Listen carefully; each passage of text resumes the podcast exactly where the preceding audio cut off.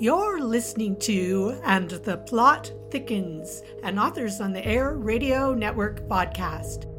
Join your host, suspense and horror writer Jeff Crawford, as he explores the art of creating tension and mood with authors from a wide variety of genres. Find out more about Jeff and his books at authorjeffcrawford.com. And now, meet today's author guest.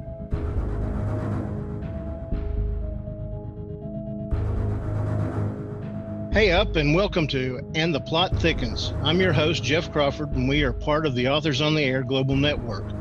Providing technical assistance is Carrie Schaefer, Karen Biggerstaff Patterson, and Kim Carpenter. Today we are in for a real treat.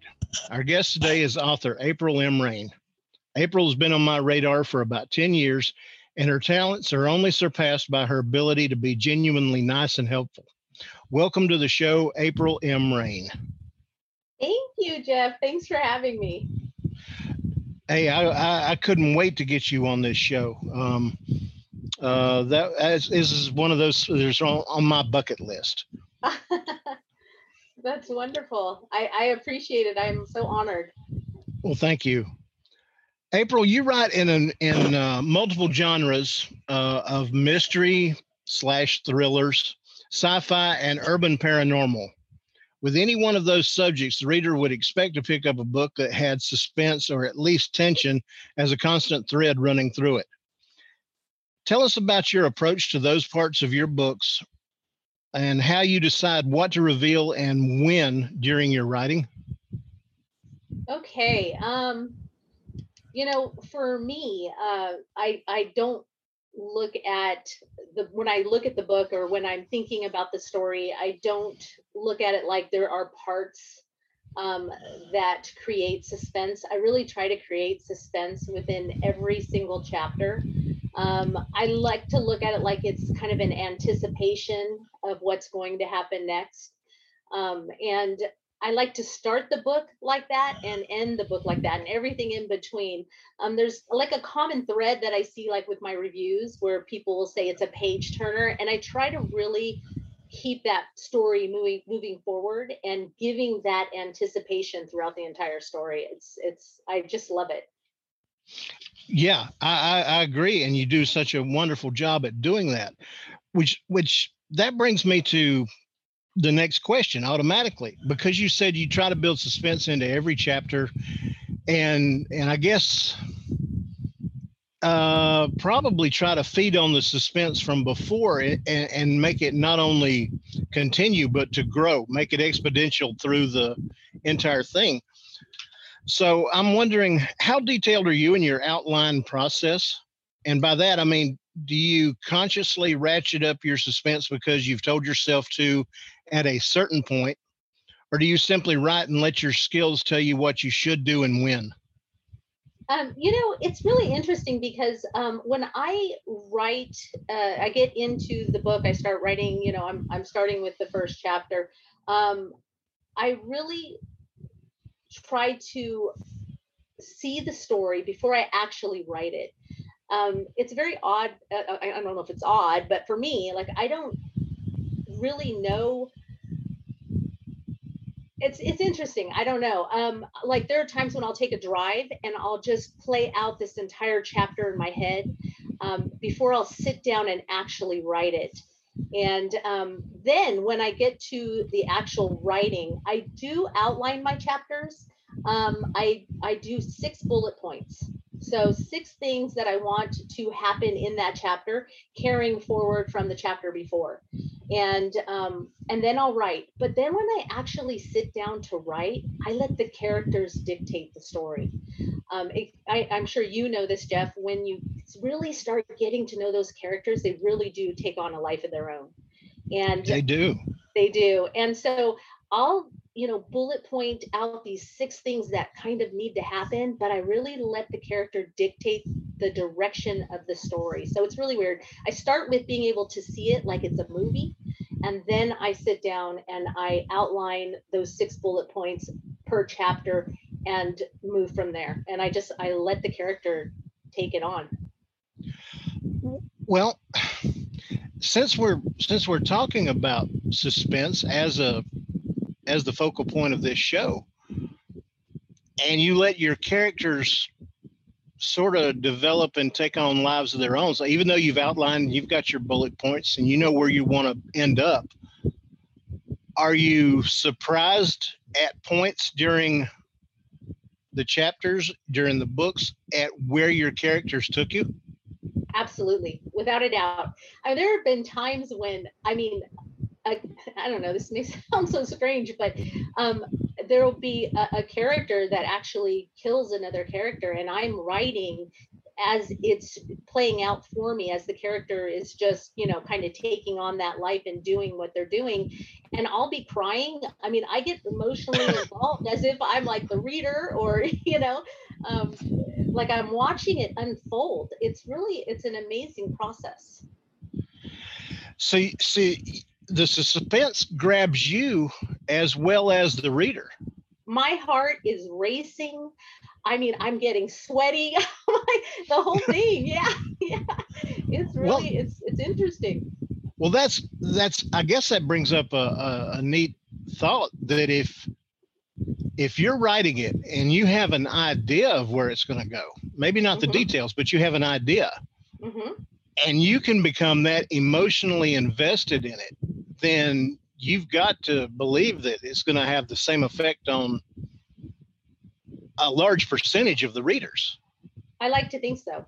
You know, I mean, I yeah, I mean, I it it, it every story, every story I've written I, I don't know if this happens to you or other writers, but like where you're just your heartbeat is just racing and um, you're in that scene. You're actually in that scene. You're letting it unfold as you're writing it, and um, it's you know I think if it has that effect on me, if I'm sitting there crying in this moment, or I'm I'm feeling fear, I have literally been writing books where um, my desk face a wall and I'm looking behind me constantly because I'm I'm fearful of what's happening. I, I have.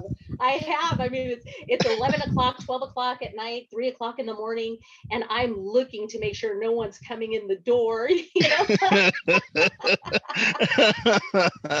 That's funny. That is funny. so true. now, my nickname for you, even though you don't know it, is Series Queen. You have written more. you've written more series than anybody I've ever heard of. Um, you know, because well, you've got a list of titles as long as my arm. Um, but do you tidy up each book at the end, or do you allow the tension and uneasiness to bleed over into the next book in the series after a sort of a, I, I guess you call it a cliffhanger ending? Right, absolutely. Um, I really believe in um, cliffhanger endings at the end of each chapter. And I, I want someone who's at night in their bed reading and they're like okay i know i got to work in three hours but i got to know what's going to happen next you know what i mean so oh, i yeah. want that i want that cliffhanger at at the end of each chapter and i want the cliffhanger at the end of the story that will lead into the next story i know that there are some readers they just don't like that um, but you know it happens in everything. We're watching you know if we're watching a series on tv or you know i mean i've read other books where there's just that cliffhanger that you just need to know. It's like i need to move on to the next book. I've spent many a nights um, reading other authors books and um, I, I, have to i didn't get any sleep i have to get up and get ready for work the next day you know what i mean or at that moment and i'm i'm just i take the book with me to work you know sure so, sure oh i've got you and that, okay that's I, I'm, I'm in full I'm in full agreement with that. I've had, in in fact, I got a review this past weekend that said I I ended a book that way, and he says I hate that. He said I'm never yes. going to read another one of his. Those reviews, and I'm like, you know, that's a good review as far as I'm concerned because you know I left them on this this kind of uh, cliff, right? And so. well, you know, my my opinion at first was to be upset, and then I thought about it. I said, no, he'll be back he'll yeah. he's got to he's got to know what happened. Yep, he'll be thinking about it. well, let me let me ask you about something I know um, that you're involved deeply in, and it's not a, the the writing, but it is about the book. How big a part do you think plays? Um, how, how big a part do you think the cover art plays in a book? Is it just the pick me up and buy me, or does it set the mood before the first sentence is ever read? Absolutely sets the mood. Um, and I, I think there's there's so many points to a cover that um, are important uh, just to even get the reader to pick it up. It has to, you know, you, you have to make sure your book covers are um, true to your genre, um, that they reflect what's in your book, like you said, mood. Um, and that is really important as far as I'm concerned because I want my readers, the people that like to read what I like to write, I want them to know it's their kind of book the minute they see the cover. Yeah. Okay. You know, I knew I knew that was a big passion for you. yes. Um, and I and I and I wanted. I've never heard anybody actually talk about covers as far as the relationship to the book besides the pick me up and buy me part of it. So thank you for clearing that up. Um, absolutely. Does the local vernacular or vocabulary of a book work as an asset? Meaning the way people speak in California is not the same way that people in North Carolina, where I'm at, speak, and neither one of those places speak like rural, swampy Florida, where I grew up. Right. Does true. the does does the way that you talk and the words, particular words that you used in a particular setting or area of your book, does that does that build the suspense in that book versus if you tried to write say a, a, a happening in Louisiana, if you tried to write it the way that people in California would talk about it. Yeah it wouldn't it wouldn't cross over right. So one of the things um, that you want the reader to to feel is that they can they can um, re- like relate to the character. And if um, you know there's someone that uh, is like if i'm using california lingo and it's somewhere in louisiana it wouldn't really make sense and it also um, unless it's a Calif, you know, the character is from California, right? But Right. it really wouldn't make sense, and um, it kind of throws the reader out of the entire story, as far as I'm concerned, because they're like, this, this isn't how. Especially someone who's from Louisiana, they would say, yeah, that's that's not, you know, that's not how that works. Um, one thing that I love is I write a lot of like urban paranormal, so um, vampires, werewolves, that type of thing. Um, so I can kind of just be creative with that. But if it is um, in a specific area, like m- my uh, turning series is in Washington, and um, I will literally take a trip to that area and spend a couple weeks there just to get a feel of the area, to to understand the people, to to know the area, and and be able to then write the story in that area. Right. So you don't so you don't come off as sounding like you're writing nothing but cliches. Exactly, exactly. Well, And I see, mean- I've written I've written a few westerns, and there is nothing I hate worse than, uh, you know, reading a line of "Let's go get a shot of red eye," or "Rustle up some grub," or "Go with Pappy down to the back 40." Yeah, You know, you know, and that's what that's what readers expect out of westerns, but only in 1940 and 50. You know, let's- right. Let's, be let's be real now. So I understand that, and that's that's a neat approach. I've never Mhm. I've never thought about doing that, but maybe I should.